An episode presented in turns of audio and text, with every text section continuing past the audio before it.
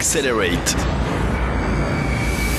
Bonjour à tous et bienvenue dans les interviews d'Accelerate, le podcast qui souhaite vous parler des secrets de l'innovation avec celles et ceux qui la font.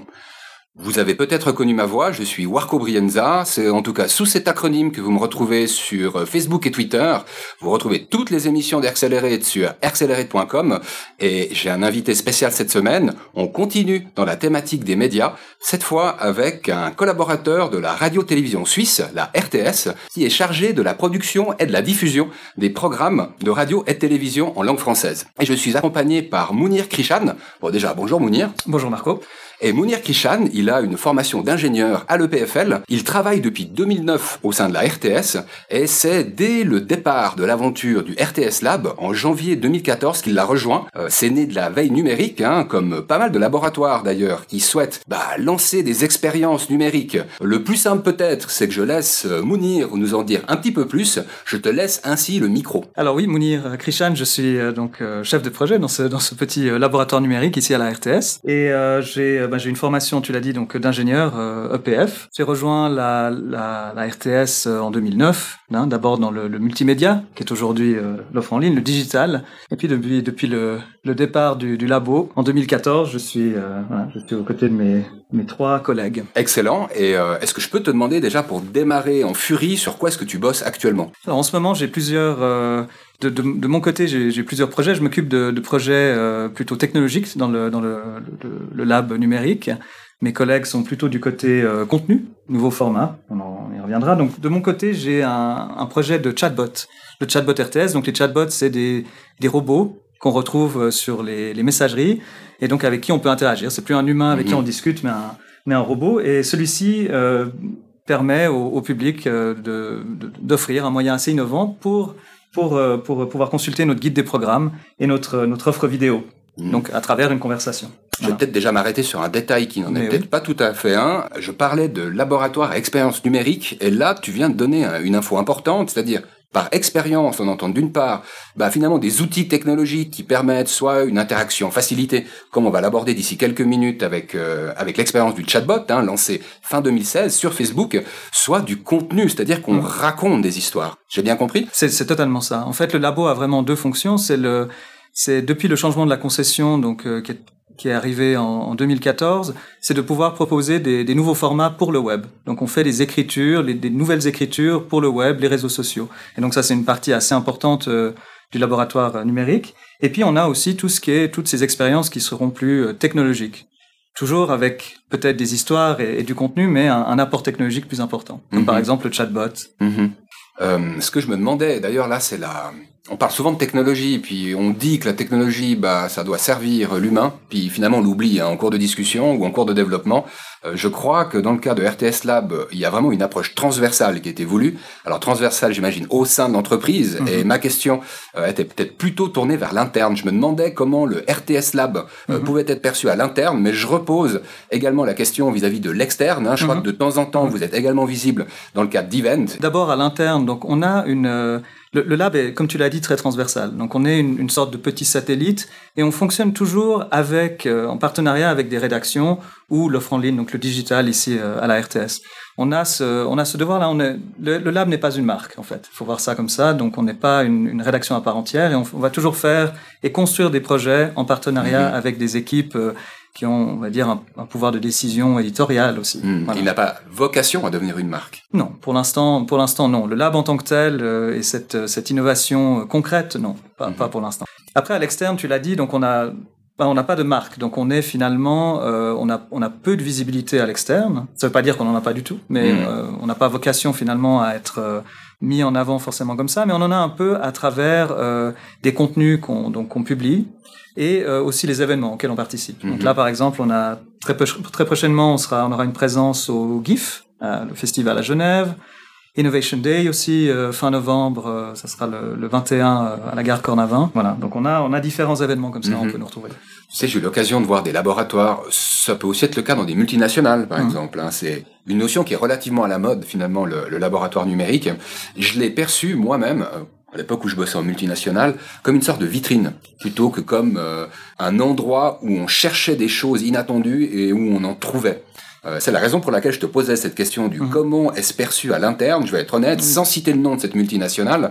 euh, en gros, il y avait euh, un cockpit à, à médias et à nouvelles technologies qui était connu de tous, mais très très peu utile, honnêtement dit, à un niveau opérationnel. Mhm. J'espère qu'il était utile à un niveau stratégique, mais même à des niveaux directionnels, on avait de la peine à, à- à percevoir cette utilité. Et finalement, le syndrome du, euh, du professeur un petit peu foufou qui Mhm. cherche pour lui-même puis qui sait pas bien l'expliquer, je te challenge un peu pour voir si effectivement on rentre là-dedans sans s'en rendre compte ou si au contraire il y a vraiment une transversalité qui part, euh, ouais, qui part du terrain. quoi. Oui, tout à fait. Alors, il y a une transversalité, mais surtout, il y a un, on, a, on a vraiment une vocation à, à créer des, des, des produits, des expériences, des Mm. contenus qu'on rend publics et, et sur lesquels on est aussi, euh, on est aussi jugé Mm. sur, j'allais dire, leur succès. Mais c'est vrai qu'on se fixe quand même, même si c'est de, des, des, des, des nouvelles technologies, des nouveaux formats, on va se fixer quand même des, des buts à atteindre en termes de chiffre d'audience, c'est ce qu'on mesure Mhm. ici. Et, et donc on a, on a vraiment vocation à, à, à créer des choses et à les faire découvrir Mhm. au public. C'est vraiment, le, vraiment la mission. On fait aussi des, parfois, on va dire vraiment plus le, donc le, le laboratoire, des, des petites expériences internes ou des tests ou des choses qu'on fait, qu'on montre à l'interne, euh, que ça soit à des collègues jusqu'à la direction. Ça nous arrive aussi, mais le- la plupart des efforts et du temps sont vraiment passés Mhm. sur des produits qui sont publics. Bah, un des exemples, c'est justement le chatbot. Le chatbot Facebook qui a été lancé fin 2016, comme je le citais tout à l'heure. Alors, euh, certains ont eu l'occasion de le tester, d'autres de s'en moquer. Finalement, d'autres n'ont n'ont tout simplement pas entendu parler de cette expérience. Ce qui est difficile, hein. quand on est en Suisse romande et qu'on utilise assidûment Messenger, à un moment ou à un autre, on a au moins entendu parler de cette expérience qui a fait un petit peu de bruit hein, il y a quelques mois. Ce que je me demandais, c'est concrètement qu'est-ce qu'a apporté l'expérience du chatbot, que ce soit en termes d'audience, en termes de compréhension de vos auditeurs, euh, en termes de nouvelles expériences peut-être. Alors ça nous a donc tu l'as tu l'as dit euh, c'est pas évident. Les bots c'est voilà voilà typiquement une expérience qui est très nouvelle. Ça a fait énormément de buzz. Euh, maintenant ça se ça se calme un peu mais ça ça reste encore quelque chose que les les médias et les marques euh, essayent encore beaucoup c'est c'est un on, on a eu une audience qui était assez euh, enfin qui reste assez petite parce que c'est vrai que c'est assez niche on est aussi comme tu l'as dit sur sur Facebook Facebook Messenger donc la Mhm. messagerie de, de Facebook euh, uniquement aujourd'hui ce qui réduit aussi on, on va dire avec le public euh, suisse romand ça ça réduit un petit peu le qui on arrive Le à toucher périmètre, ouais. le périmètre. Mais l'i- l'idée, c'était vraiment d'offrir une, on va dire, une, une plus-value euh, à cette communauté qu'on retrouve sur, sur Facebook. Euh, aussi un petit peu appuyer le, la personne qui modère la, la page Facebook RTS1, RTS2 sur laquelle on, Mhm. retrouve ce bot et on l'a, on, on a, c'était, c'est quelque chose qu'on, c'est un projet qu'on continue. On a déjà beaucoup appris. Serait-ce euh, déjà dans le, dans qu'est-ce que qu'est-ce que veulent dire finalement ces nouvelles interfaces euh, qui sont là des donc des interfaces conversationnelles. On n'a plus de, on n'a plus de d'interface euh, graphique, si ce n'est celle de, de Facebook Messenger. On est dans une discussion. On a un service vraiment qui se qui se présente vraiment très très différemment. Et il y a toute une côté, euh, tout un côté de, de scénarisation de ces expériences qu'il faut reposer pour une conversation. Et voilà. Mhm. Donc là, on a, on a beaucoup appris avec euh, avec ça. Mhm. Et on, on a récupéré aussi, on va dire, beaucoup de, de retours intéressants. Alors, euh, par exemple, on a vu que euh, dans 20% des, des cas, les utilisateurs ne vont pas simplement utiliser la conversation guidée, proposée par les, les réponses, on va dire, proposées par le, par le robot, mais vont écrire des textes Mhm. libres. Texte libre. ouais. Et ces textes libres, il faut, les, il faut évidemment les comprendre si on veut être un peu malin et pouvoir répondre, euh, si possible, Mhm. intelligemment à l'utilisateur. Donc ça, c'est par exemple un des, une des choses qu'on essaye de, sur lesquelles on travaille aujourd'hui avec des, des AI euh, conversationnelles, donc euh, de Mhm. l'intelligence artificielle, pour mieux comprendre. Alors, Voilà, peut-être par exemple. traduit en langage business. Alors, Ah, oui. on a bien compris qu'il s'agit de médias publics, et donc euh, le but premier n'est pas de rapporter, mais Mhm. traduit quand même en besoin business. J'en ai noté trois en substance. Le premier, c'est l'expérience, tu sais, pure. C'est-à-dire, on se lance dans quelque chose qui est tellement neuf qu'on ne sait pas forcément ce qu'on va en tirer, Mhm. mais là, en fait, on a d'une part des données, d'autre part des éléments inattendus, comme le fait de remplir euh, un champ libre, Mhm. qui fait qu'à un moment, bah, on a un nouveau problème qui est l'interprétation de ces réponses, mais on a quand même une expérience qui continue. Le deuxième point, je vais peut-être citer le bénéfice consommateur. C'est-à-dire qu'à un moment donné, il y a, alors, perçu ou pas, hein, ça reste à discuter, mais le but, c'est qu'à terme, on le perçoive, un bénéfice dans l'utilisation même des produits. Je vais prendre un exemple tout bête qui nous est arrivé il y a quelques jours. Il y a, il y a mon ami qui souhaitait retrouver un ancien épisode des orties. Mhm. Voilà, un épisode qui l'a beaucoup fait rire. Elle se rappelait de la thématique, elle se rappelait que c'était il y a pas très longtemps. Et puis elle s'est mise à screener euh, tous les likes qu'elle a pu faire des orties. Euh, Donc elle a vraiment dû attendre un petit moment parce qu'elle poste pas mal euh, sur Facebook, euh, Messenger. Mhm. Euh, tout ça pour retrouver ça, je dirais une dizaine, quinzaine de minutes après. Ouais, je l'ai un petit peu poussé parce que je savais que j'allais parler avec toi et puis j'avais envie de te dire, bah, tu vois, qu'est-ce que ça pourrait apporter? Imaginons que dans, sur un champ, on puisse mettre le sujet, par exemple les emojis, euh, le nom de l'émission, par exemple les orties, et qu'on puisse trouver en deux secondes en fait ton émission, ou alors une proposition de deux ou trois émissions, les deux autres étant vraisemblablement aussi marrantes que celles qu'on choisissait. C'est là qu'on peut imaginer peut-être les bénéfices un bénéfice en gain de temps euh, dans ce cas-là. Le dernier, que j'aurais pas forcément deviné, c'est un bénéfice pour les collaborateurs. Euh, donc tous ceux qui ont bossé avec un community manager savent comme c'est galère simplement de lui dire écoute, euh, poste sur ci, poste sur ça. Et puis là, simplement d'avoir quelque chose d'automatisé qui fait qu'il peut déjà moins bosser dessus et d'autre part reprendre ce qui a été automatisé pour en faire quelque chose de frais. Euh, là, je crois que toutes les personnes qui travaillent avec le community management comprennent le bénéfice que ça peut leur apporter. Est-ce que j'ai bien résumé? C'est bien résumé, c'est vraiment ça, tout à fait. C'est le, le, côté, le côté plus-value, donc euh, typiquement, c'est un des cas d'usage qu'on voit beaucoup sur ce chatbot, c'est la recherche, on va Mhm. dire, de certains épisodes, certaines émissions. Hein, On réinvente pas tout le temps tout hein, quand on est en train de chercher. Et euh, en parlant peut-être de ces limites hein, qu'on cherche à dépasser, peut-être une question sur quelle est la limite qu'on peut euh, laisser, qu'on doit soumettre ou qu'on doit poser devant l'intelligence artificielle, même faible. Est-ce que toi, tu as des limites à l'esprit? Ou des, des limites, oui, oui, certainement des limites, oui, mais c'est vraiment une question, je pense, de, de valeur finalement. Mhm. C'est des, enfin, l'intelligence artificielle, c'est vraiment le le fait qu'on essaye de, faire apprendre à des machines de, voir le vrai et le faux. Hein, c'est un petit peu ça. Par exemple, reconnaissance d'image, être capable de, voilà, c'est un chat, c'est pas un chien, et ainsi de suite. Moi, l'AI, enfin, il y a, des- exemples, même faibles, il y a des exemples qui m'ont, par exemple choqué. Je, pourrais citer ce que les, ce que les chercheurs ont fait au Stanford University euh, avec une AI, ça fait quelques, quelques semaines maintenant, qui était capable de, on revient sur les images, de déterminer si une personne était homosexuelle, par exemple, en, en, euh, enfin, à partir d'une photo. Donc, ils ont fait tout un, tout un travail et un papier euh, là-dessus. Et, et ça, ça pose des, enfin voilà, moi, ça me pose des, des Mhm. problèmes évidemment euh, d'éthique quand je vois des exemples comme ça. Donc euh, voilà, c'est, c'est vraiment une question de valeur. Alors c'est un, c'est un très bon exemple où on voit que d'ailleurs une, va- une, une valeur, elle est relative, tout comme une limite. Hein. C'est Hein, vrai, ce ouais. qui choque Mounir me choquera peut-être moi aussi ou Mm. pas. Euh, moi, j'ai eu le cas d'un d'un robot euh, psy aux États-Unis qui a été lancé.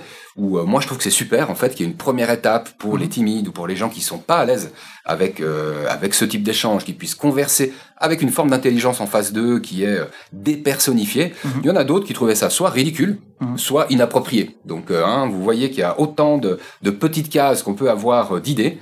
Tu as soulevé un mot qui est assez important en intelligence artificielle, qui est le mot éthique, et je vais te dire quelle est la question que j'ai trouvée la plus intéressante jusqu'ici. Une fois, une personne a demandé, lors d'une conférence, s'il était possible qu'une intelligence artificielle, cette fois forte, puisse développer sa propre éthique. La réponse a été non, ce qui Mhm. m'a fortement étonné. Oui, tout à fait. ouais. Bon, alors on parle beaucoup d'intelligence artificielle, intel- intelligence artificielle faible, intelligence artificielle forte. Le cas d'un chatbot sur Facebook, c'est naturellement une intelligence artificielle faible, mais avec Mhm. laquelle on peut euh, bah, fortement progresser malgré tout.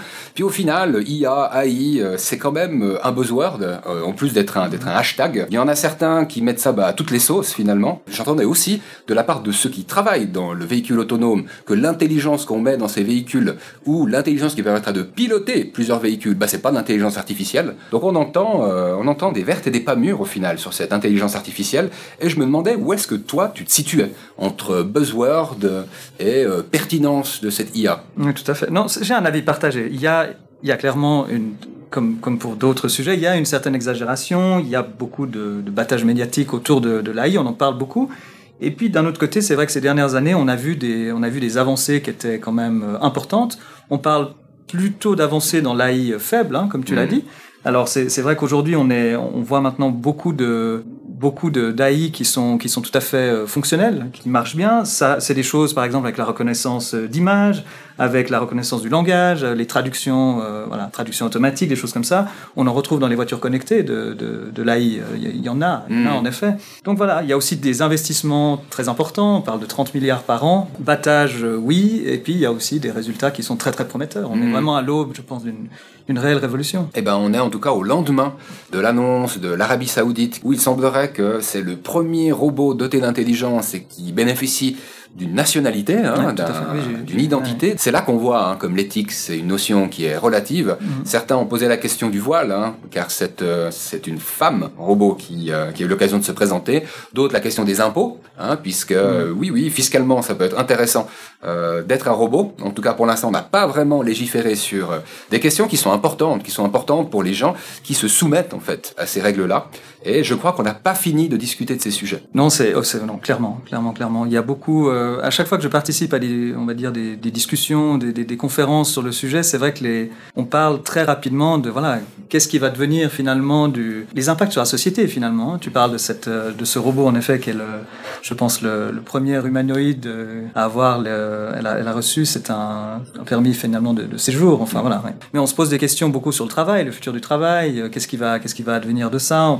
Des choses, euh, c'est des choses qu'on va devoir, auxquelles on va devoir faire face. Mhm. D'autres choses, moi, qui peut-être qui m'inquiètent aussi euh, en tant que personne, et puis aussi dans un média, c'est un petit peu aussi les euh, qui, qui finalement est derrière tout ce, toute cette innovation dans, dans, dans, ces, dans, dans l'AI en particulier. C'est beaucoup des géants de la, de la technologie. On a quelques boîtes américaines, chinoises, qui ont un peu la main mise sur ces, sur ces technologies évidemment qui essaye de les proposer après comme, comme service hein, pour euh, voilà. Donc ça c'est ça, c'est une chose mais il y a, il y a des choses plus inquiétantes parce que finalement le contrôle de cette euh, de ce savoir-faire de cette intelligence c'est aussi aussi quelque part un contrôle aussi sur l'information euh, voilà. Donc ça c'est des choses aussi qui me hmm. qui m'inquiètent Certains le disent de manière plus provocatrice que toi. Euh, je pense au professeur Laurent Alexandre qu'on aura le plaisir d'écouter ce soir aux 10 ans de TTC hein, qui se passe au campus biotech et qui mentionne, euh, ceux qui veulent l'entendre, il le mentionne assez régulièrement d'ailleurs, que nous sommes les idiots utiles de l'intelligence artificielle. Euh, on parlait tout à l'heure des voitures autonomes, hein, des bons exemples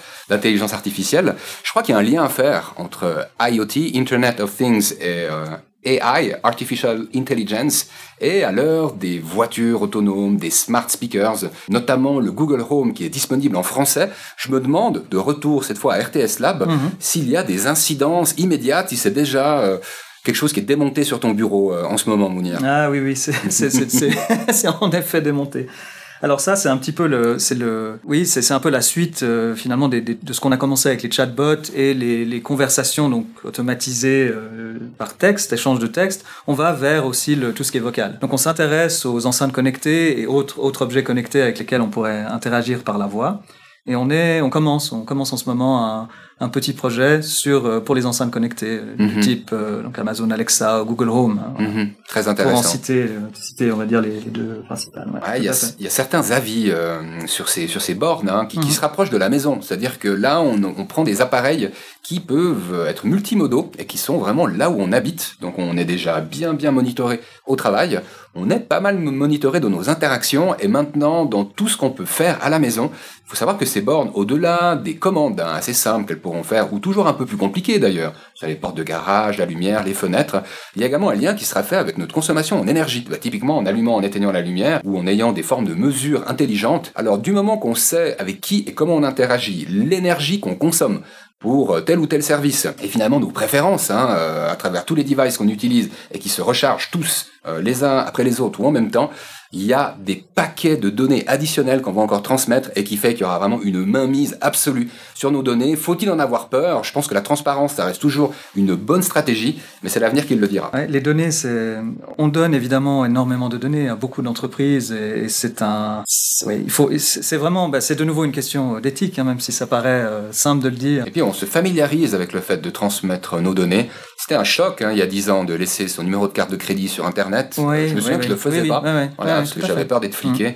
Aujourd'hui, en fait, euh, on a même le opt-in qui a disparu d'Amazon, c'est-à-dire que du moment qu'on a inscrit sa carte de crédit une fois, c'est vraiment en un bouton qu'on continue à acheter et ça ne choque plus personne.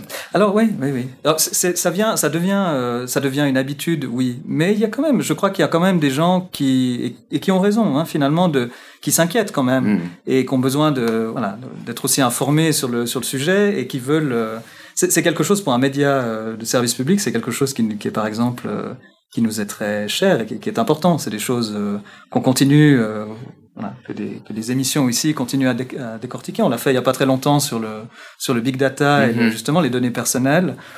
Et c'est des choses qui, voilà, il faut quand même qu'on fasse attention. Nous, c'est aussi un petit peu la promesse qu'on a derrière les services qu'on qu'on développe ici c'est toujours cette, voilà, on a toujours notre charte et on a, évidemment, il n'y a pas de, il a pas, il a pas quelque chose de mercantile derrière. On ne, on ne, on ne vend rien, donc on, Parfois, on a besoin de données, on demande la permission à l'utilisateur et puis on essaie, on, les utilise dans un, dans un cadre qui est, qui est défini. Mmh. Voilà. J'avais envie de, de, tranquillement conclure cette liste de questions en revenant sur un objet autonome qui est la voiture. Euh, la voiture autonome qui, je l'espère, offrira des possibilités de se divertir d'un point de vue multimédia. Et je me demandais, compte tenu de ta position et de tes investigations, si tu as eu l'occasion de voir à quoi ressemblera l'autoradio du futur. Alors, euh, ouais, l'autoradio du futur. Bon, mon avis, c'est finalement qu'il y aura plus vraiment d'autoradio dans les voitures. En tout cas, pas voilà, physiquement, ça, mm. va, ça n'aura plus l'aspect que ça a aujourd'hui c'est des services qu'on va continuer évidemment de, de, de, consommer, mais ça fera vraiment partie de, ouais, de la voiture elle-même finalement, mmh. euh, interface vocale très certainement assez vite. Et c'est la voiture euh, à qui on peut demander euh, voilà, la, radio ou une playlist personnelle, mmh. ou, voilà, une petite comédie. Un choix, ça et, sera. Ouais. Et ce sera la même voix avec qui on pourra parler pour se faire ramener tranquillement à la maison quand on aura bu deux verres au-dessus du 0,5 pour 1000. Voilà, quelque chose comme ça. ouais. Bien, alors. J'en profite pour mm. revenir, je, je, pensais pour les, pour les données et puis les, les services publics. Par exemple, nous, on, donc au, au, lab, on fait des, on fait des expériences. On est, on est là aussi où les gens sont. Donc, par exemple, les réseaux sociaux. On, parlait, on a parlé beaucoup de, de Facebook, de bots, euh, d'enceintes connectées. Typiquement, avec, le, avec notre chatbot, une des choses sur lesquelles on travaille maintenant, c'est de, le, c'est de, de le proposer sur le site de la RTS. Donc de, de sortir un peu de l'univers de Facebook. On l'a, on l'a d'abord fait, on va dire, grandir et nos premiers tests. Mmh. Et puis de, de, l'emmener donc euh, déconnecté complètement de Facebook dans un environnement euh, qui est purement RTS où, où, finalement on contrôle toute la chaîne de données. Mmh. Euh, voilà. Est-ce qu'il y a des liens qui sont possibles Il y a des liens qui sont possibles entre les deux expériences, celle sur le site internet, celle sur Facebook? Oui, oui. L'idée c'est de, de proposer au plus près le même service. Mmh. Et puis ensuite, peut-être de faire certains liens là où Facebook, par exemple, pourrait amener une, une plus-value. Je, je, pense, par exemple, ce, ce petit robot permet d'enregistrer un rappel. Mmh. C'est-à-dire, on peut lui dire, voilà, je, je regarde, le, je, je, lui demande le, le, programme de ce soir de la télé, je vois une, une émission ce soir ou demain qui m'intéresse, je peux demander au robot euh, de m'envoyer me, un rappel cinq minutes avant que cette émission soit à la mmh. télé, en live sur le web et même en rattrapage un peu plus tard dès que c'est sur notre site. Et, et là, ben voilà. Si, ça, par exemple, c'est un service qu'on pourrait euh, reconnecter sur Facebook -hmm. depuis le site web. Ça sera plus difficile sur le site de proposer euh, quelque chose comme ça. Et tu me disais en off que parmi les pistes hein, que tu continues d'investiguer -hmm. en termes de compréhension hein, du robot euh, dans ses interactions qu'on peut avoir, notamment sur Messenger, il y avait euh, l'idée de, de, de, vouloir comprendre le suisse allemand? Alors pas pas nous directement, mais c'est des choses c'est des choses. on, on, discute de ça beaucoup avec mes je, discute de ça avec mes collègues de, de SRF. Donc, -hmm. voilà, le, la partie euh, suisse-alémanique. Pour eux, c'est un, c'est un réel, euh, c'est un réel challenge, le, la langue. On a, on a peut-être plus de chance avec le français. Ouais, bah voilà. les dialectes, c'est encore plus un challenge et, que les langues. Du côté alémanique, on a beaucoup plus de dialectes. Mmh. Euh, donc, euh, donc là, c'est, oui, c'est un, c'est un réel challenge pour pouvoir. Euh... Aujourd'hui, on est, on est quand même. Euh, ça, c'est typiquement le genre d'AI qui est qui est très, enfin qui marche très bien aujourd'hui, c'est la reconnaissance vocale. On peut le, ouais. voilà, on peut le voir avec ces enceintes connectées. Mais pour le suisse allemand, c'est quand même ouais. un peu plus challenging. Ouais. Donc, euh, quand on saura plus quoi faire face aux intelligences artificielles fortes, peut-être que les romans apprendront le suisse allemand. Voilà, voilà ça c'est un des derniers garde-fous, finalement, le dialecte qui, qui n'est pas écrit, ou qui, pire encore, est écrit de plusieurs manières. C'est le cas, en fait, dans beaucoup de pays. En Italie, qui est également un, un pays à, à, de nombreux dialectes, euh, des dialectes qui sont par ailleurs également des langues, hein, quand on pense au, au napolitain, eh ben, on souhaite quand même bon courage à l'intelligence artificielle et on se réjouit d'ailleurs de voir ces résultats puisque cela progresse très vite. Euh, pour conclure enfin avec des, des tendances, euh, alors je me réjouis de pouvoir te demander les tendances qui t'ont récemment coupé le souffle. -hmm. Alors ça peut être en termes d'intelligence artificielle, si tu veux sortir du domaine, ne te gêne pas, -hmm. on t'écoute.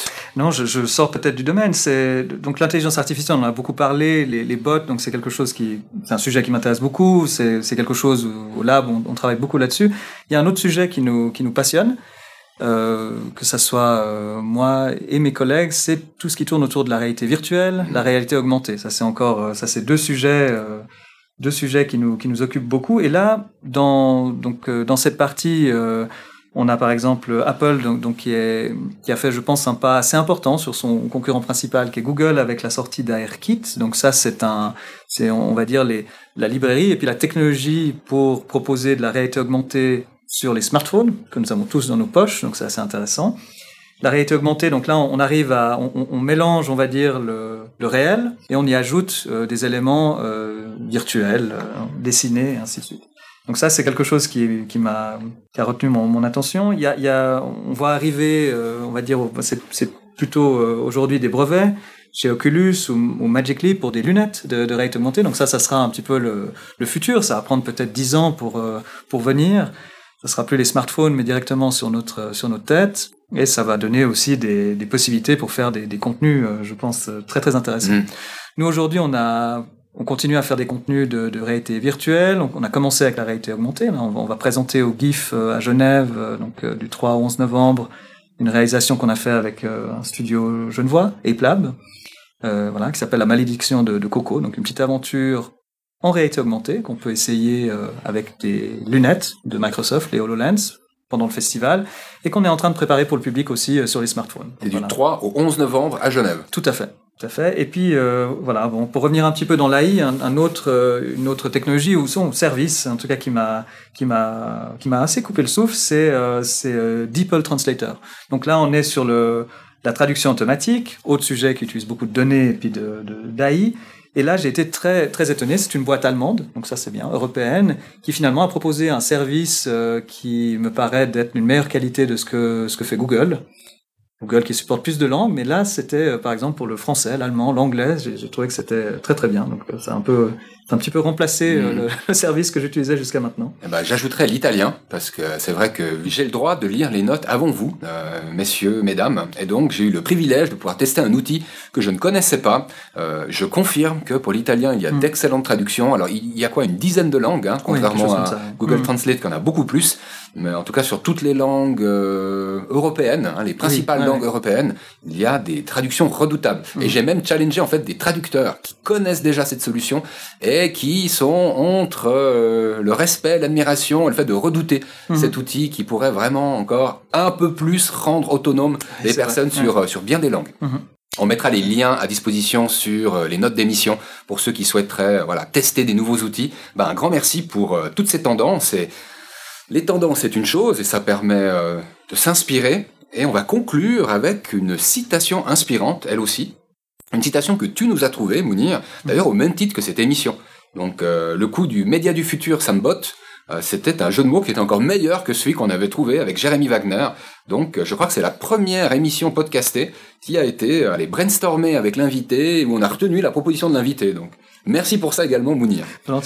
Je vais te laisser dire la citation que je vais traduire tout de suite après.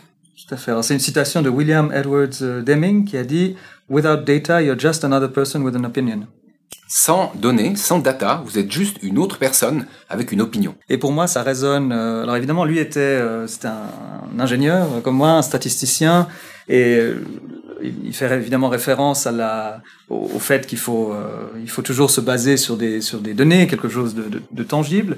Moi, ça, ça, résonne aussi avec une, autre citation de Dan Winblad que beaucoup de gens connaissent. Data is the new oil. Hein, c'est vrai que voilà, on a parlé beaucoup d'AI une des, une des choses qui fait que l'AI devient de plus en plus fonctionnelle aujourd'hui, c'est la quantité de données auxquelles on a accès et, aussi notre, voilà, notre capacité à, à, finalement utiliser, traiter ces données.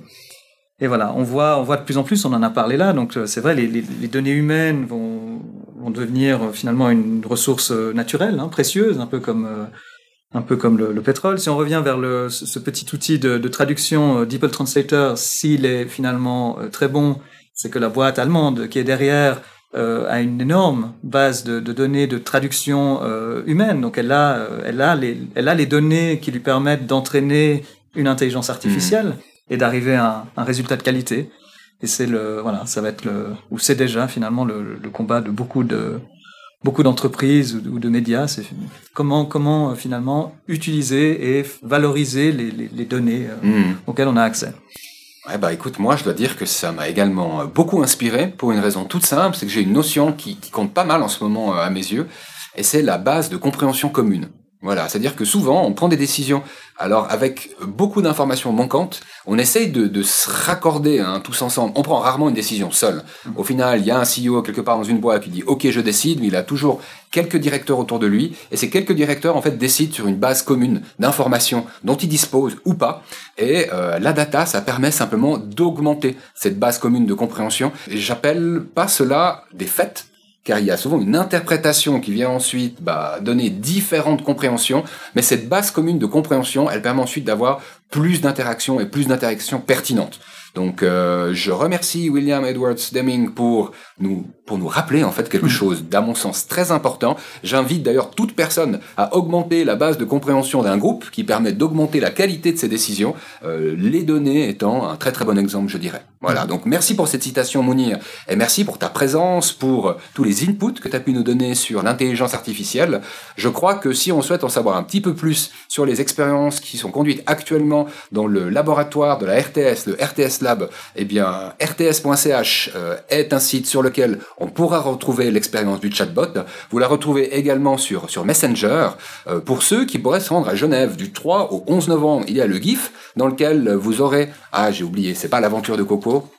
C'est la, malédiction, de, Coco. Ah ouais, donc ça rigole pas, hein, ça, ah, rigole, pas. Mais on s'amuse bien quand même. Je recommande également, bah, pour ceux qui le peuvent, de se rendre au GIF du 3 au 11 novembre. Quant à nous, euh, dans Accelerate, bah, pour ceux qui ne peuvent pas attendre la prochaine émission qui aura lieu dans deux semaines, vous savez que vous retrouvez toutes les émissions sur accelerate.com. Vous les retrouvez également sur iTunes, sur SoundCloud. N'hésitez pas à vous abonner encore mieux à laisser un commentaire. Vous pouvez être critique, on n'a pas de souci avec ça.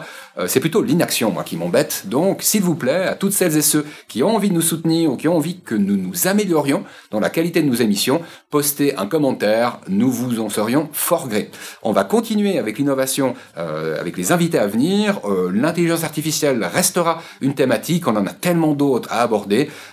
je vais rappeler encore pour conclure les médias sociaux que sont Facebook, Twitter et LinkedIn, où on écrivant Accelerate, A-I-R-2-C-E-L-E-A-R-A-T-E, Accelerate, vous nous retrouverez ainsi que quelques news que nous postons, en plus des émissions euh, bah, qui sont communiquées également à travers ces médias. Donc merci à tous pour votre assiduité, et puis continuez à innover.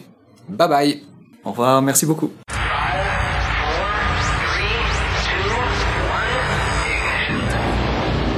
Accelerate